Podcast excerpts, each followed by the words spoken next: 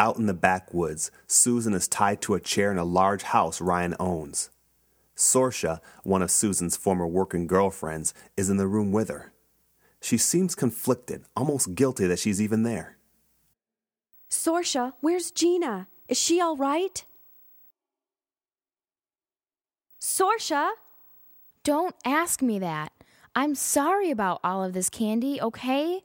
But I had to tell him. He said he'd kill me. I don't believe that you'd sell me out like this. I thought we were friends. Did you sell out Gina, too? Did you? He said he'd kill me, and you know he's capable. He doesn't just use that as a threat anymore. He'll do it. He has done it. I don't know what's gotten into him.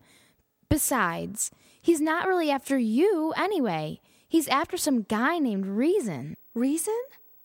He's gone off on this trip all of a sudden. For the last few weeks, that's all he can think about. This guy must have done something really bad to tick him off.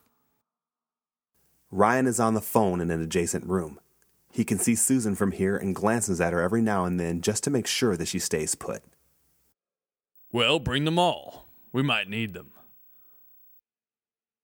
Oh, I'm sure he'll come for her, and when he does, we'll be ready. Ryan walks into the room where Susan and Sorsha sit. Well, well, welcome home. Where is she? Where is Gina?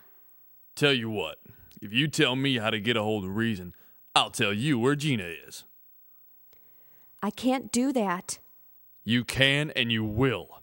If you don't, I'll cut up Gina real slow, right in front of you. And when I'm done with her, I'll do her son. It's up to you. All I'm looking for is one phone number. What are you going to do with his number? You can't trace him. He uses a cell. Time is running out, and so is my patience. Tell me his number or she dies. I can't do it. Please don't make me do it. One of Ryan's goons enters the room. Well, maybe she won't have to. Look what I found with some of her things. One phone number. It's Rezin's.